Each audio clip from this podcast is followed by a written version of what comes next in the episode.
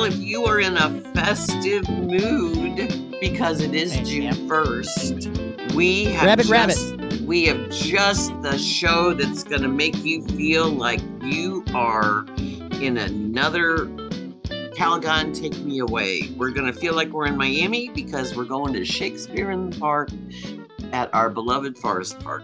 Shakespeare Glen, are you going to plan to be there this year for 12th night? I I am waiting until my child returns from college, and then the three of us will go, and we will have a fantastic time like we do every year. We like to do it when the Muni has started and the Lions are ready to roar at the most inopportune moments of the play. That giggle you hear is Tom Ridgely from the St. Louis Shakespeare Festival. We're going to talk about the 12th night. Around minute 21, we'll talk about Spider Man across the Spider Verse. And then around minute 48, Shooting Stars. Well, to give us a preview of what we're going to get with uh, with Twelfth Night, because we're going to have romance and we're going to have music and we're going to have high times, and I cannot wait because Twelfth Night is one of my all time William Shakespeare favorites, and we have Tom Ridgely here with us today. Thank you so much for taking uh, so much time out of your schedule to meet with us. And Tom is the are you the artistic director and executive producer? Yeah, that covers it. and you have Whatever pays more. you have shepherded us through the pandemic to multiple pivots to expanding the Shakespeare uh, program. They do that wonderful shake in the streets every year that I love so much. And then they do uh, the traveling show, which is just so much fun.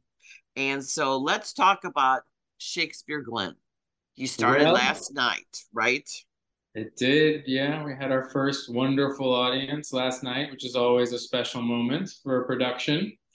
Weather was perfect, um, and this is a pretty, pretty extraordinary show. You know, it's it's Twelfth Night, which people are probably more or less familiar with, but this woman who's directing it, Lisa Portes, is is has uh, is presented in, in a way that I don't think anyone will have seen before.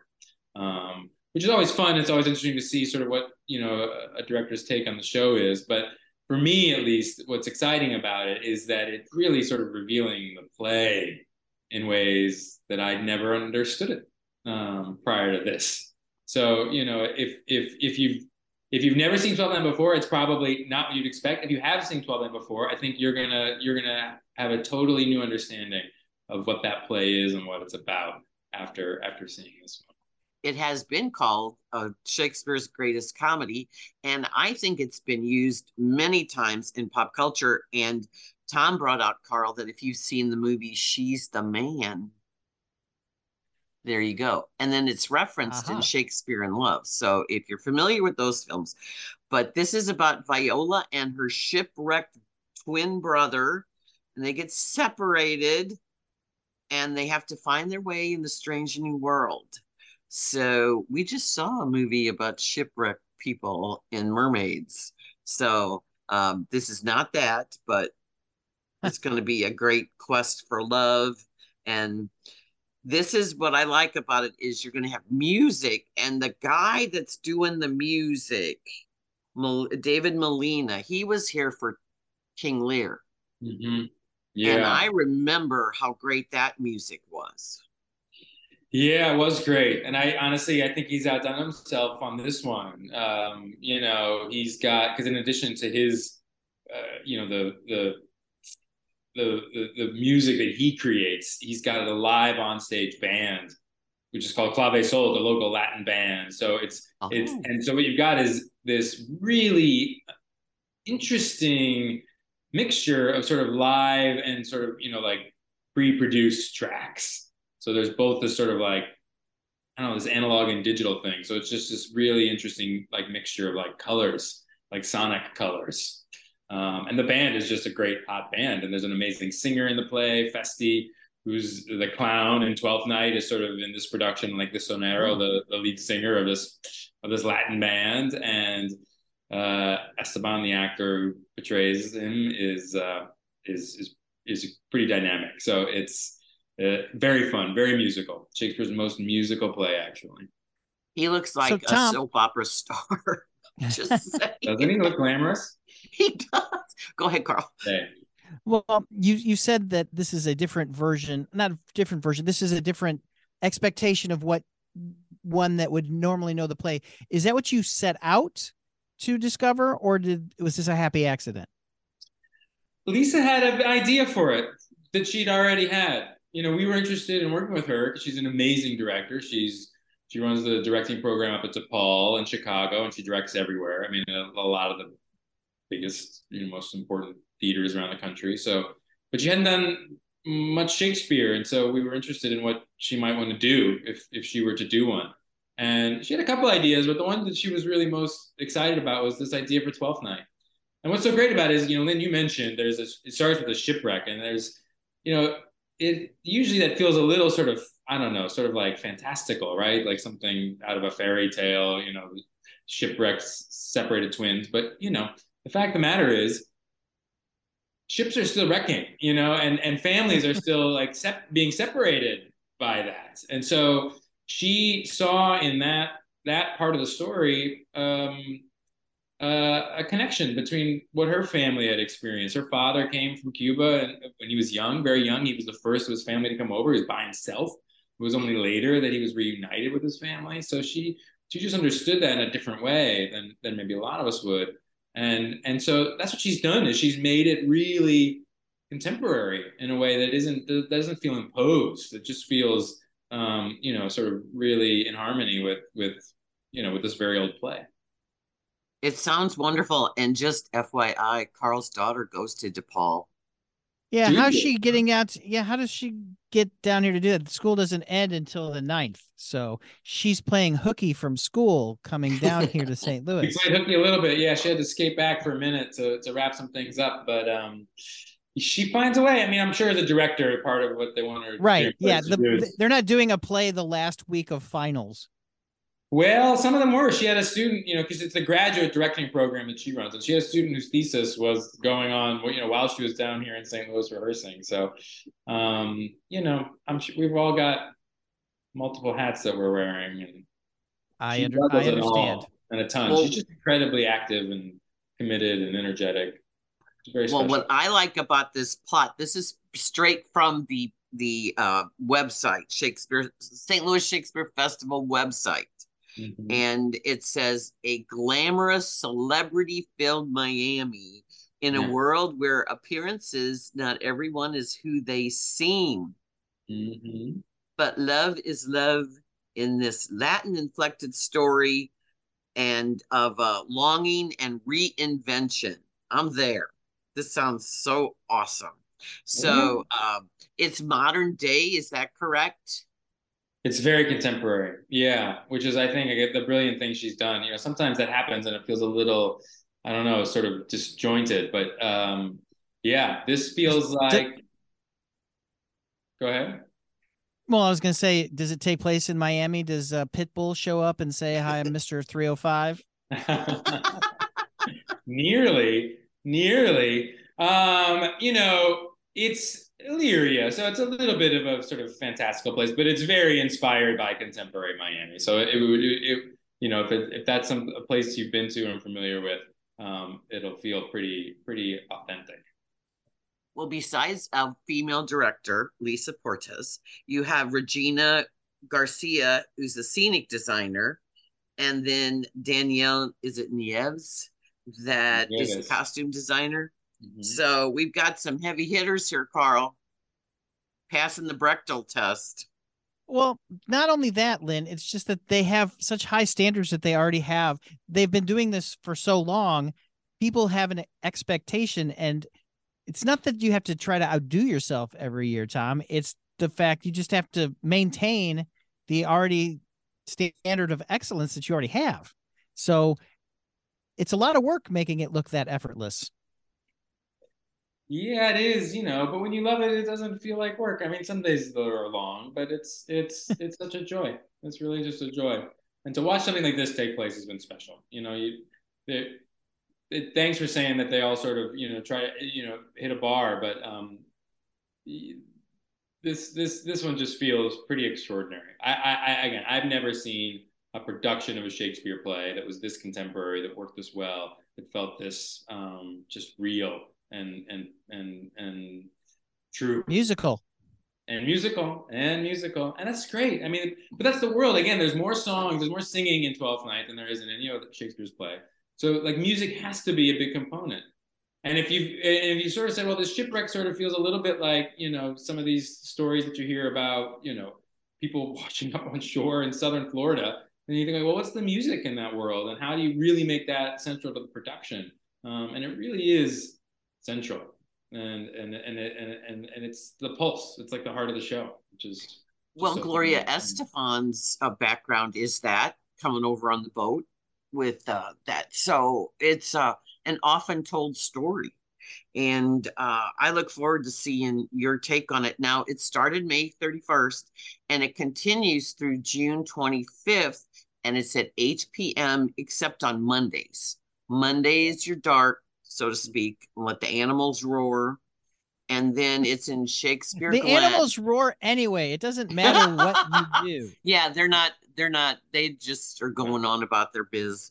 Mm-hmm. And uh, I just think after the pandemic, everybody just wants to be out and there's just this need for festivities and connection and and it's wonderful and it, the cast sounds terrific and like the Esteban uh, the the uh the guy you mentioned mm-hmm. there are if you want to go look, check out the cast list there are some fine looking people but but there's also some of the some of the core St. Louis people that are so fun to watch, like Adam Flores and Carl Ogersby and uh, Christina Rios. And so it's going to be pleasant to see them as well as learn about all the new people. So anybody in the cast, there it's a global cast, I take it, just from looking at the the cast list.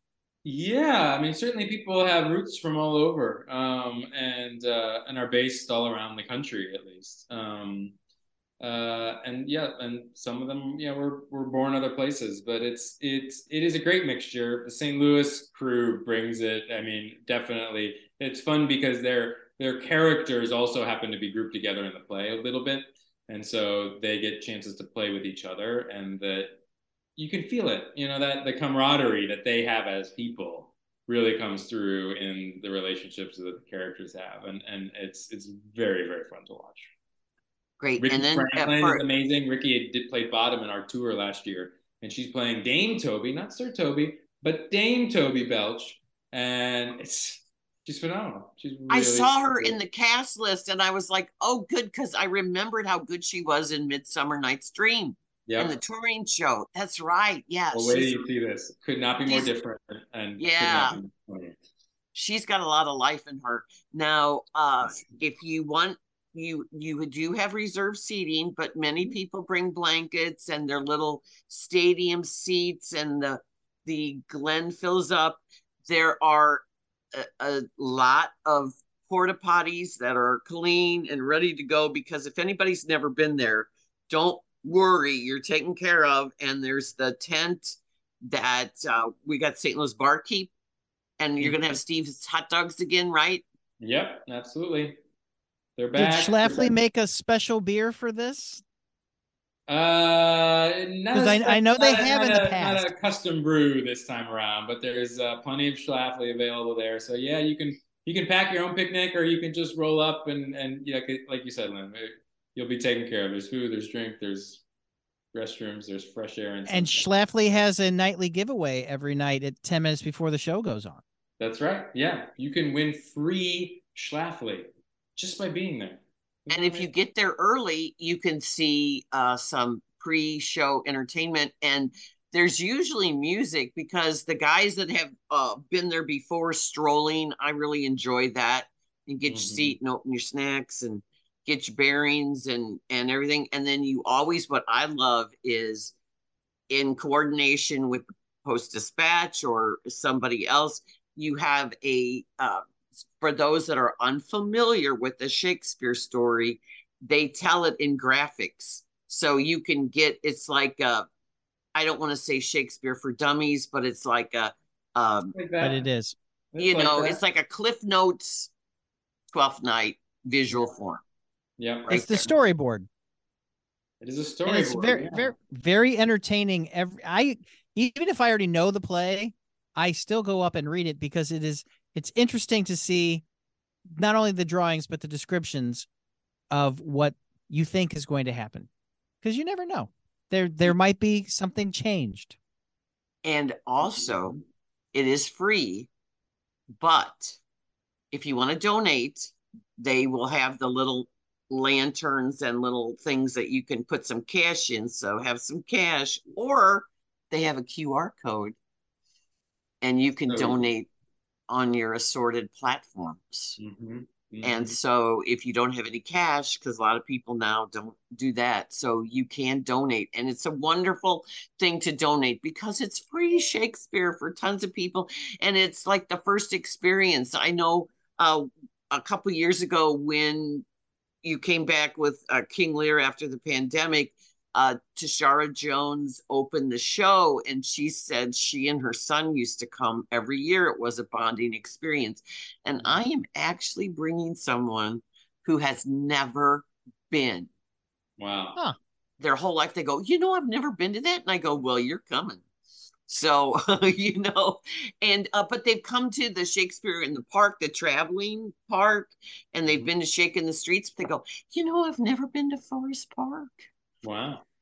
So, so yeah, so there's always out there. I know, I know who you people are.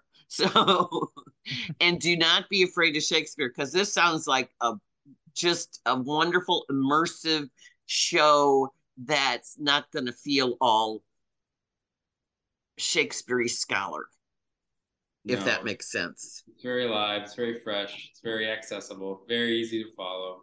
Um, it's wonderful.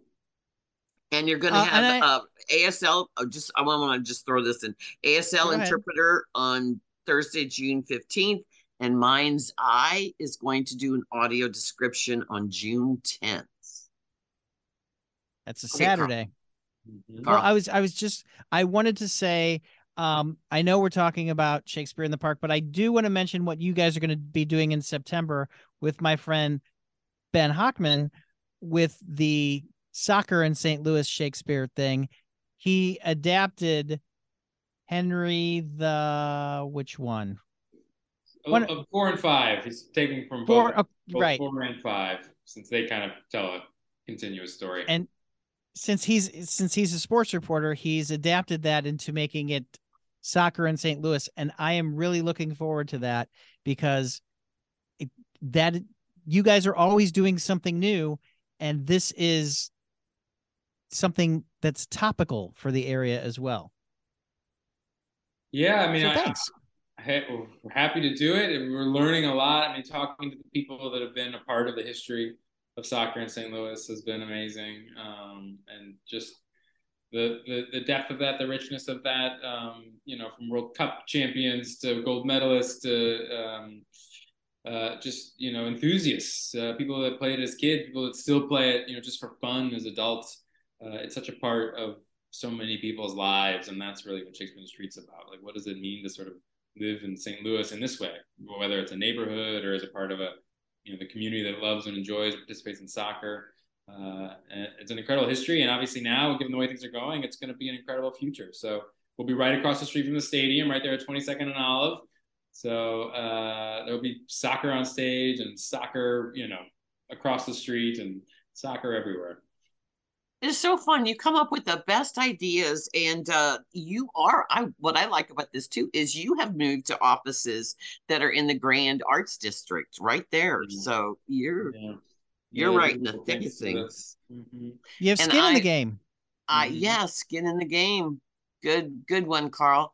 I uh, for I mispronounced Carl Overly Jr.'s name, so I'm sorry. I don't know where I was thinking about Well, that's that. all so- right because he's also Carl's not. the- Carl was in Lear and Carl was in Much Ado, but Carl's not in Twelfth Night. Oh, he isn't. Okay. Okay. Cassidy Quinn is in it. Ricky Franklin is in it. Christina Rios, as you said. Flores. gosh, I hope I'm not forgetting anybody, but those are those are the, those are four of the local folks. Yeah, that's that's right. So, uh, well, I guess we should uh, say break a leg, and uh, uh, we look forward to seeing it. I'm going Friday night, and I am going to be there with bells on. Fabulous. So, if you want to find out more about anything that we've talked about, or things that we screwed up, or anything that you want to find out, stlshakes.org is the website, and all the information is on those pages. Thanks so Thank much, you you. guys. Always fun to talk.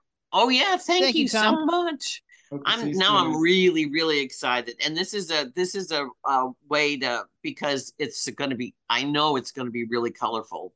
This is a Mhm. way to be really festive when you come. Yeah, good.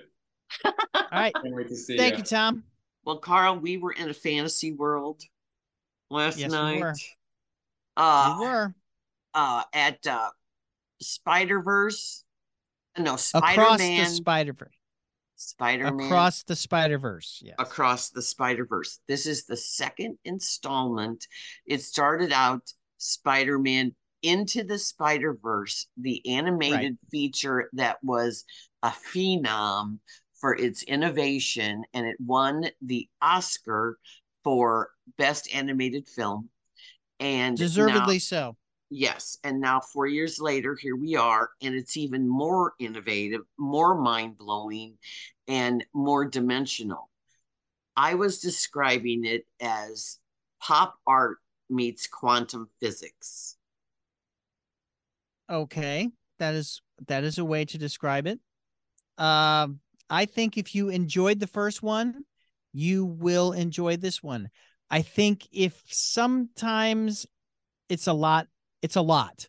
It if you're not used to all these different styles meeting and clashing and complementing each other, it might be too much for some people because this movie which is the second of three, by the way. In fact, they were going to call it Across the Spider Verse Volume One, but they decided not to do that just because they saw what uh, Endgame and Infinity. It was going to be Infinity War Part One and Part Two, and they decided to change it to Endgame. And we were joking last night they should call the next one Spider-Man Endgame Spider-Verse or whatever. but no, they they actually tell you at the end the next one's going to be Spider-Man Beyond the Spider-Verse but I I have one slight issue with the movie. This is not a standalone movie. This is part 2 of 3. You needed to have seen the first one and you have to see the second one. I mean have to see the third one for this to make any sense. This is the middle part. And if you don't like the fact that it doesn't have an ending, it will extremely upset you because it does not have an ending. It is a cliffhanger. You know how Back to the Future 2 led right into Back to the Future 3? Or in 1980, when I was a young nine year old, when I saw Empire Strikes Back and hated Empire Strikes Back's ending because it doesn't end, it leads you into the next movie. At least the Marvel movies do, and, and technically this is a Marvel movie, but not a Disney Marvel movie. This is a Sony Marvel movie It's complicated. there is it, well yes and there are references to the mcu in this in this movie this movie is a part of a bigger whole. And it ends on a cliffhanger. It is like a serial like the old uh it's part of it's part of a bigger picture. And that will be upsetting to some people because they're used to binging and they want they don't they don't even like wait waiting a whole week to see the next episode of a television show. They want they want it right now. But as I was saying, as a nine year old child, you had to wait three years before Return of the Jedi came out, and it's not going to be that long before the next one comes out. But March? it's, it's It's coming out Yeah. in March.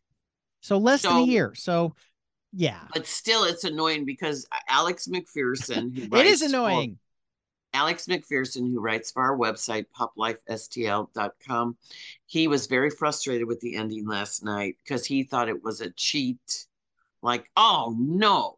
And um he's he's not a big Marvel dude, you know, he he could care less, but he liked the innovation of the animation, which is the calling card here because it is next level and there's all these different styles and you do feel like you're having one of those dreams where you're falling through floors or something like that because right. there's so much going on this is this is my main beef. I didn't understand about half the movie because it is multiverses and it's time travel. And those two things i'm a right brain no person. it's not it's not time travel. It's not time travel. But it's multiverses which is kind of it's multiverse. Yeah no it's which which makes my head hurt because i overthink it and right. most of the time i didn't know what the heck was going on because they start who, bringing who in was who dozens of other spider men and hmm. I think, like you said, it's a dozens, lot. dozens. No, I will say the voice work is very good. I was spending time trying to figure out who was who, but these aren't necessarily recognizable voices. Well, like, Oscar Isaac, Daniel Kaluuya. Yeah, I know, Jason but in like Schwartzman. you know, well, Jason Schwartzman's hilarious as the villain, the Spot. I don't mm-hmm. know how much we can say because I don't know what spoiler because you guys. But you know what? You have until March to f- see this movie because I will spoil everything in March because it you can't see the next one without having to know what's happened. So, eh, eh, and the internet's going to ruin everything. So, um, you yes. know, uh, because that's what they do. Speaking of um, I have not That's which last... is why I had to watch Ted Lasso yesterday because oh, I knew I would get and, ruined. And they've already uh I get those a variety alerts and I can't even look at them because they've ruined Succession for me and they've ruined Ted Lasso for me and I have I have still I still have to see these things uh, because I'm only on episode eight of Ted, and I'm way behind on Succession. Well, the last the last three are more than seventy minutes, so yeah. And I have uh, just for for the theater calendar. Besides, uh, I am seeing the Gloria Steinem A Life at New Jewish Theater, and then Shakespeare in the Park, and then a funny thing happened on the way to the Forum at New Line. And that is just this weekend. And then next week, Stages St. Louis puts on Aida Wednesday night. Thursday night is ERA Theater doing a parody of the Breakfast Club in the style mm-hmm. of Bertolt Brecht called hmm. the Brecht the Breakfast Club. Club. And yes. then uh, Friday is Stray Dogs Vampire Lesbians of Sodom. Hooray. It's a parody. It's parody. And oh. and uh Saturday is Clash of the Titans, a live parody at Westport, and Sunday is Absent Friends at Al by Albion Theater at the Kranzberg, and then Tuesday is Beautiful at the Muni. So from June 1st to June 13th, I have nine theatrical plays and musicals. So when am I going to have time to watch television? I don't know. And then we have movies too. Yes. Except I'm going on record. I am not watching Transformers. I hate those movies. They're like nails on a chalkboard. I will not be doing my reviewing duty. I will go see the Asian movie Past Lives that's like the best reviewed film of the year. So that's my decision. Okay. Yes. So you have well, to. let's let's talk. About, let no, I'm not going to see it because I the only Transformers movie I've ever seen is Bumblebee, which I enjoyed. But hey, and you know who was in that movie? Hailee Steinfeld, who is now. Uh, she's Kate Bishop in the live versions of the MCU. Uh, the next young Hawkeye. She's the next Hawkeye for uh, Thunderbolts or whatever Young Avengers or I you you don't know who's going to be what or whatever's what's going on, but she is Gwen Stacy, Spider Woman in this movie, and she's fantastic. She was in the first one, and at the end of the first one, uh, she finds a way to say hello to Miles Morales, but they don't even reference that this time at all, which was odd. But then there's a whole bunch of things that are odd about this movie. I mean, the voice cast is great, and I enjoy what they've done with this movie. I was just disappointed in the last uh, couple minutes because they just it's like they're leading up to a big, big, big thing that's going to happen. And I think the next, the first 10 minutes of the next movie will be amazing as well. This well, is the... like, yeah, this, uh-huh. you already know what I'm upset about. Yeah, I Go know. Ahead. I'm going to say, uh, I'm going to just give away some of the voices. We have Why? Shameik. I'm just saying. Well, we no, you Sh- know that one. Shameik Moore is Miles Morales. Oscar Isaac is one of the uh, Spider-Man, Miguel O'Hara. Mm-hmm. Jake Johnson is the married Peter Parker. The baby is cute. Mayday. And then I knew it was Is- Issa Rae as Jessica Drew. I knew that. And then Brian Tyree Henry is Jefferson Davis. And uh, Rachel Dratch, I knew she was the principal. It's very I knew. I leaned over to Max and said, That's Rachel Dratch. And it's yeah. kind of drawn to look like her.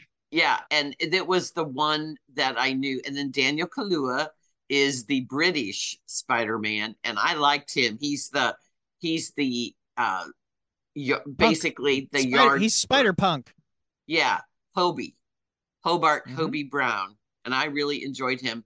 Uh Taran Killam is Patrick O'Hara and I'm trying to figure out who he was. I can't remember. Andy Samberg is Ben Reilly.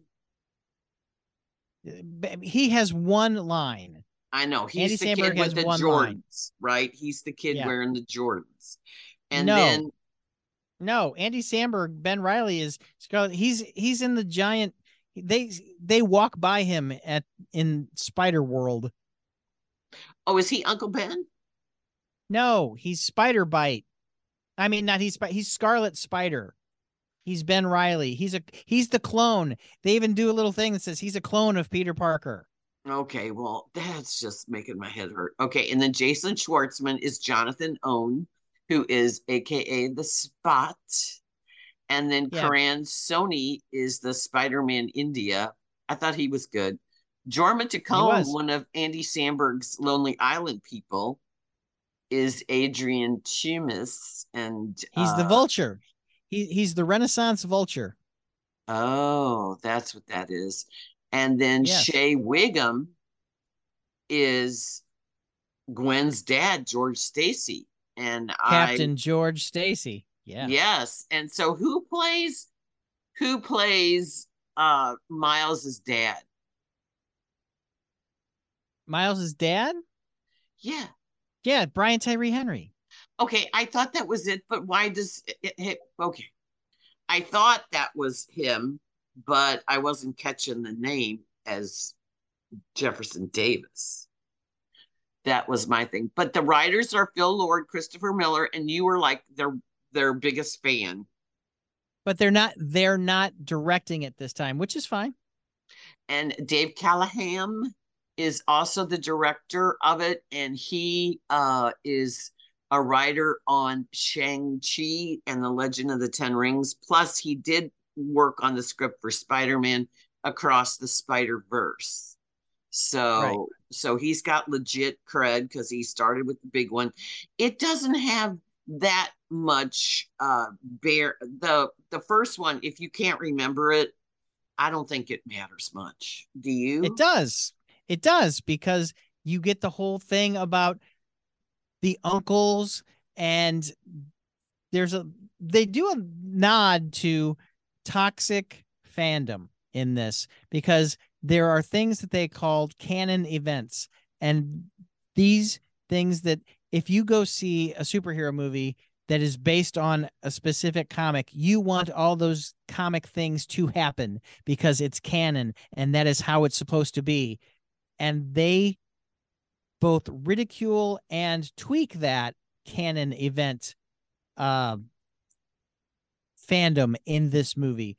So some of the things that are canon events have happened in Into the Spider Verse, like a dead uncle, which every Spider Man has to have a dead uncle, and every And Spider Man has to, yes, and without giving anything away, there are more beats that have to happen, like more dead people. And Spider Man, the journey of Spider Man in every universe has to have at least two or three dead people, which they talk about a lot.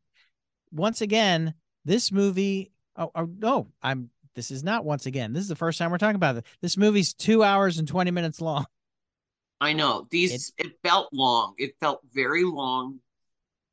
Okay, this is what the storyline says. Miles Morales returns for the next chapter, an epic adventure that will transport Brooklyn's full-time friendly neighborhood Spider-Man across the multiverse to join forces with Gwen Stacy and a new team of spider people to face off with a villain more powerful than anything they have ever encountered. Okay, so that's that pretty simple. what yeah, that's the simple version of it. But it has quantum physics, fantasy, sci-fi, family, adventure, action, animation. There are some uh, funny parts about him being the friendly neighborhood Spider-Man that everybody knows. And uh, yeah, Well, he's the because in the first one, his Peter Parker got killed by Kingpin. So I'm spoiling, like I said, I spoiled the last movie. I'm spoiling the movie before this because you need to know this before you go see this. So, yeah, there there is no Peter Parker in Miles' world. There's only Spider Man. well, I do I mean, think there there's Miles Morales who is Spider Man because there's no Peter Parker because Fisk killed him. Well, my interpretation, being as a non comic book geek, my uh, feeling on this is animation A plus, story Yeah. B. I think it's very complicated, but the comic book nerds there were there last night were loving it and catching Well, all the obscure references. there were oh, there were a lot of obscure references and there are a lot of spider-men and spider-women and spider-gwens there are a lot of Spider-Man. and i will say this there are when this comes out on video or streaming or whatever there are going to be a lot of people that pause to because there are a lot of jokes in fact they, they even say do you have any more jokes and then every single one of the spider-men tell a joke but it's too fast because uh Issa Rae calls for these spider people to say jokes and they all do except they're all in text and it goes by too fast. And that was another thing. I wanted to read the cast list and i wanted to read the song list. And did you notice how fast the credits went by? Yes, I was looking at them too, and I said, "Oh well, I guess when I get home, I'm going to have to study the credits Look because I was like, yeah. Who was this? Now, uh, this is some trivia for you, Carl. Um, this is Uh-huh. why we're saying what we are today. It takes place across six dimensions with 240 characters and over a thousand animators working on it. So you yeah think why this is and, why and none of them get none of them get credit on film and and uh that's why it's um so nuts that's why it's complicated if you are a casual fan. Um this is the largest crew of any animated movie ever. And I therefore it is a lot now i know you know people like jim batts whose whole life has been animation and comics and that's his career he uh, absolutely loved it. And he was saying about the one big cameo that we're not going to spoil um when people see that on friday they're going to go nuts.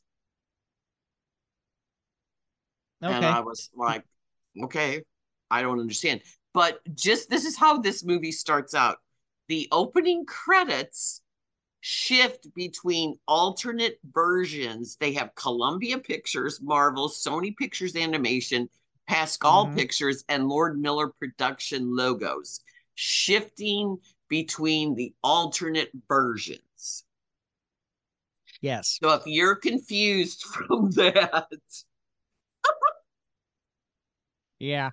oh man. And then um just for me to know, um who is Spider-Man Peter Parker's uh as Jake Johnson? Who is plays the mom there, the wife? Uh, The wife? That's Zoe Kravitz. She was Zoe Kravitz in the well, she was MJ in the first one as well.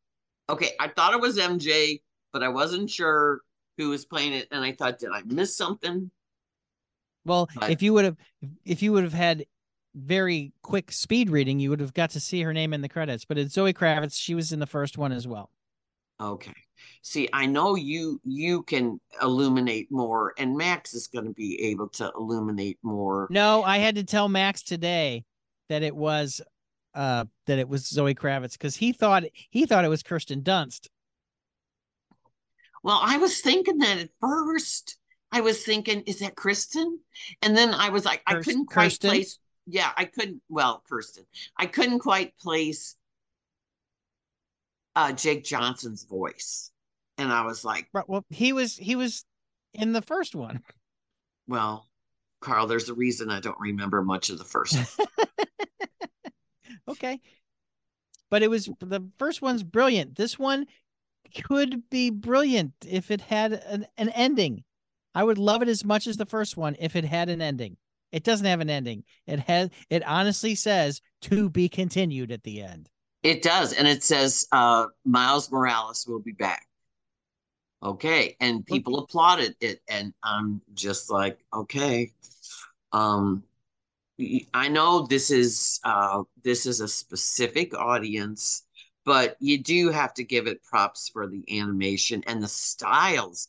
There's so many different styles of animation going on. It reminded me in a way, and don't laugh, of Chip 'n Dale Rescue Rangers. But on a You really love that movie. I know, but on a way higher level because it moves, this one moves so fast. But uh, the St. Louis Film Critics, we did award Spider Man Into the Spider Verse as our top animated film. In I voted for 2008. Isle of Dogs. so did I. I still love Isle of Dogs, but So this movie and okay, so here's what the in the year ending, we were doing our awards. I voted for Isle of Dogs. I really wanted Isle of Dogs to win, but in my top ten, I actually had Spider Verse above Isle of Dogs. You can like two things and not and be still Oh, correct. I agree. I agree. And I do admit that, yes, I was, uh, you know, it did deserve to win the Oscar, but if Isle of Dogs would have won, I would not have been so bad because that is Wes Anderson and we'll talk about him later. But as far as creativity, it really was all jumping to a next level of animation. But um, the reason I don't remember the first one is I saw it the morning of December 8th and then December 9th, I had a family tragedy. So that movie has been totally erased from my brain. And I might wanna don't go- Need, you don't need to revisit. Do you? Would you revisit it? I don't know. Um, uh, they were saying last night, well, maybe you need to watch the first one, but is it on Disney or it was on Netflix for a while? See, they with the Sony Pictures, it first goes to Netflix, then it goes to Disney. So I don't know. Once again, Lynn, justwatch.com tells you where everything is. Because you know what? I was asking Max this last night because I want to see this again to pause and get all the jokes that I missed. So let's see where it is right now. I'm pulling it up because I have the app on my phone. Aha. Uh-huh. So let's see. Spider Verse. As I spell verse wrong. Come on. Math. All right. Into the Spider Verse. And it says it is available. Yes. Where is it available? Oh, it's available for rent if you want to rent it. Um, not across the Spider Verse. Damn you because I put in Spider Verse instead of putting across Instead It's a three ninety nine on uh, Apple TV, and I can More- rent uh, stream it if I have Fubo, Fubo. which I don't. Um, and FX now. Okay, so you can if you have if you have FX, you can get it. Okay, and it says DirecTV. I do have DirecTV stream, so Yeah, but you'd have to you'd have to pay for that. If you Yeah. have I'm. FX, if you have FX, you can get it. well, the first one was PG, and this one is PG thirteen, and it does have more peril. Nope, it. no, it's PG. Oh, PG, I'm it is. surprised. Okay. I was surprised it was PG. I mean, there's no cursing in it. It's not like The Flash, but it's there is no cursing in it, but it is very dark. In fact, not only was there a baby at our screening last night, shame on you, bad parents, but there was also a toddler because you know the kids love Spider-Man. This movie is not for little kids. It is very I mean, as we talked about the uh the points of canon, it's all about death. And hopefully that stuff goes over their heads. But if not, you have some splaining to do when you get home, mom and dad. Well, yeah, you know, many of the superheroes, the human element, the drama, because that is what draws me to the superhero things like Batman because of his family tragedy and his uh his tortured soul. And Mhm. uh then uh most of the superheroes like Captain America with but with uh his beloved Penny. Is it Penny? Mm-hmm. and then No. all that they always have some tragedy and then uh spider-man Cap- with uh, Captain America's tragedy is Bucky, but it's Oh, yeah. also Peggy Carter. peggy not penny Yes. peggy i knew it was okay yeah and then and then uh, uh you know it's just they always have some tortured part of their life and that's what propels them to save the world you know Mhm. uh, one person instead of the whole entire universe but that's what the human element does and this one does have a lot of pathos in it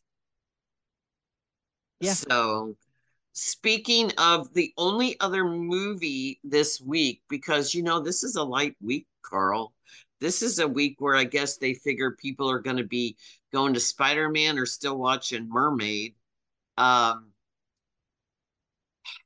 Yeah. I saw the Shooting Stars biopic about LeBron James and his high school team. It is the Oh, wow. film adaptation of the book Shooting Stars by Buzz Bissinger. If that name is familiar, he wrote Friday Night, Friday Night Lights. And he also Yeah. did a book about uh, Tony LaRussa. so this that's right this is the young life of lebron and his teammates they were called the fab four and they were the winningest high school team in america it was catholic school akron ohio and uh, everybody in town was mad because they didn't go to uh, College. the, pub- the public school Oh. and then Le- well, and then- lebron and went straight LeBron, to LeBron didn't go to college. He went from high school to pro. Yeah, it's really funny when they're wrapping up at the end what happened to the players. Uh, they go, LeBron James uh, did uh, get drafted by the Did NBA, okay. and word is he did okay. so that's supposed to be funny. But Dermot Mulroney plays the coach who he was he was fired at some university and he takes this Catholic school high school job and he wants to be back at the college level the whole time and he's a curmudgeon and he's you know and the seniors are all playing because those boys are freshmen and then everybody gets mad because they're so good they start getting in the games and they're like wait a minute my kid's a senior and you're playing freshman but they were winning and they were undefeated prep thing and then uh, sports illustrated comes and does a story about him Grant Wahl is the sports writer and he was the one that died last year covering was it the world cup Yeah. Um. Yes, it was the World Cup. So he's the sports writer that did the thing, and LeBron was on the cover of uh, Sports Illustrated as the chosen one.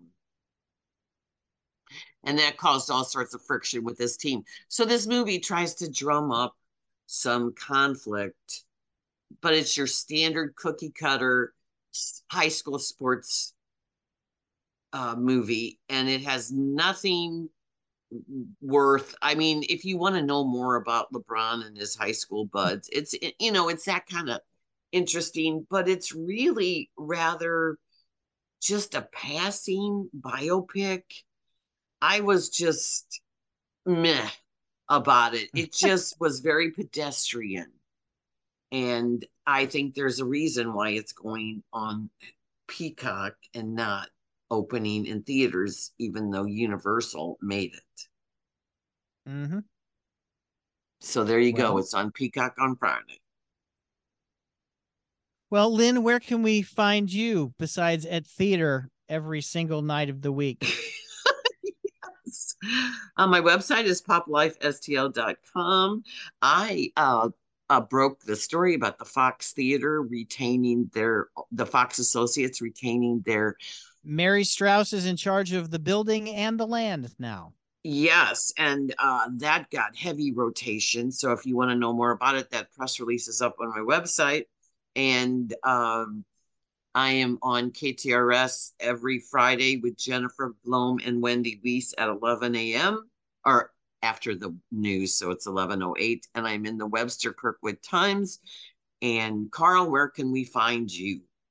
You can find me on the radio seven days a week. I'm on the Marc Cox Morning Show Monday through Friday on 97.1 FM Talk, and then on the weekends I'm on Second Amendment Radio and the Great Outdoors. This week is mostly about the Great Outdoors. It is on 97.1 on Saturdays and Sundays, and KMOX either after or before baseball on Sundays. So I am there everywhere. And you can follow me on Instagram and Twitter at underscore Carl the Intern.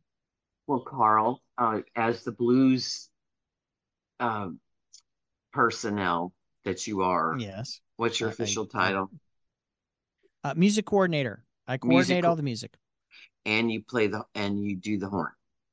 Um, the horn, yes. Well, you know, you're you're sitting this out, but our St. Louis boy Matthew Tkachuk is going to be the he's tearing it up as a Florida Panther, and yes, he is going to be competing against the Vegas Golden Knights and Alex Pietrangelo went there. I have an Alex Pietrangelo shirt. He went and, there. Uh, Ivan Barbashev is also on that team, doing very well. Yes. So, so who are you rooting for? I I don't care who wins because either with either team that wins, uh, there's some thinking that says Vegas has not suffered long enough to win, and that Florida has, and therefore Florida should win. And I'd be happy for Walt's kid, Matthew Tkachuk, but and Barbie and uh, Petro have already won, so I'm leaning towards Florida. But I like it. I like it when the West wins because the East seems to win a lot. So uh, I'm torn. So pick your favorite. It doesn't matter. It doesn't matter to the Blues who win because the Blues the Blues already did well, and we have nine picks in the lottery. So on to next year. Wake me yes, up when they, September they ends. they revealed the number of our picks now that the finals are set, and uh, the NBA finals will not have Jayson Tatum. And everybody yeah. was hoping that because um, he would be taking on Kroenke's evil empire, the Nuggets but now yes. we have the Heat versus the Nuggets, and so of course that's a no-brainer. The Heat. You you you don't want Stan Kroenke to win anything else except loss of money. So right, ever, ever. So right. that's the way. Because in St. Louis, we still hold a grudge, and deservedly so, because he's a bad, bad, bad man. Speaking of yes. things to do, other uh, over the weekend, and I know you are always full of, of fun things to do uh, I am going to the West Fest that the High Point Theater is going to have Cinema St. Louis in anticipation of Wes Anderson's latest movie, Asteroid City, which opens Mhm. June 23rd, and I cannot wait. Uh, they are showing six Wes Anderson movies over the weekend and go to cinemastlouis.org to see that schedule or the Hi-Pointe Theater website and their Facebook pages. But I am going to be there Sunday night for the 5 p.m. showing of The Royal Tenenbaums, one of my top five films of the last 25 years, and also one of my late son Tim's favorites. And so we're combining uh, a group together because we're calling it the Tim West Fest because he was uh, one of Tim's heroes. He had a post-it note, um, make movies like Wes Anderson Huh. in his his collection of things. So uh, if you want to meet me there, 4:30 in front of the Hi-Pointe, and we're having a group go watch one of his most brilliant movies. For a Wes Anderson movie, it's perhaps his most Wes Anderson. Would you agree? uh, Life Aquatic is pretty Wes Anderson. Rushmore, very Wes Anderson-y. Um, but they're they're all Wes Anderson-y. Yeah, they're showing Rushmore, which is Jason Schwartzman again, brilliant, and Bill Murray, and they're showing Life Aquatic with Steve Zuzu, Zazu. and uh, they're showing the Darlene uh, Darjeeling Limited, Limited. hmm and I'm not. Now, are they showing the hotel uh, No, short with Natalie Portman no. first? they're not showing Grand Budapest Hotel, which is my No, second. no, no, no, no, favorite. no, no. There's a there's a short Hotel Chevalier with Natalie Portman that is a prequel to Darjeeling Limited. Oh, They they might. well, maybe. they might. So go to I- the go to the um Cinema St. Louis and click on West Fest, and you'll see. And it's only twelve dollars admission. So I'm there, Well, and Saturday night I will be seeing I will be seeing comedy legends Steve Martin and Martin Short at the Fabulous Fox. You must tell me. I was unable to get tickets because I waited too long, and it's Mhm. sold out. Yeah. And I was and I was unable to get tickets in the Fox Club for dinner because I didn't I I should have done it immediately and then it was sold out almost immediately. So Yeah. all right, Lynn, have a great right. weekend. I Yes, enjoy Wes. Yes, thank you, and you too, and tell your lovely family hello, and we will see you at the movies or outside somewhere. Bye. Bye. Stay safe.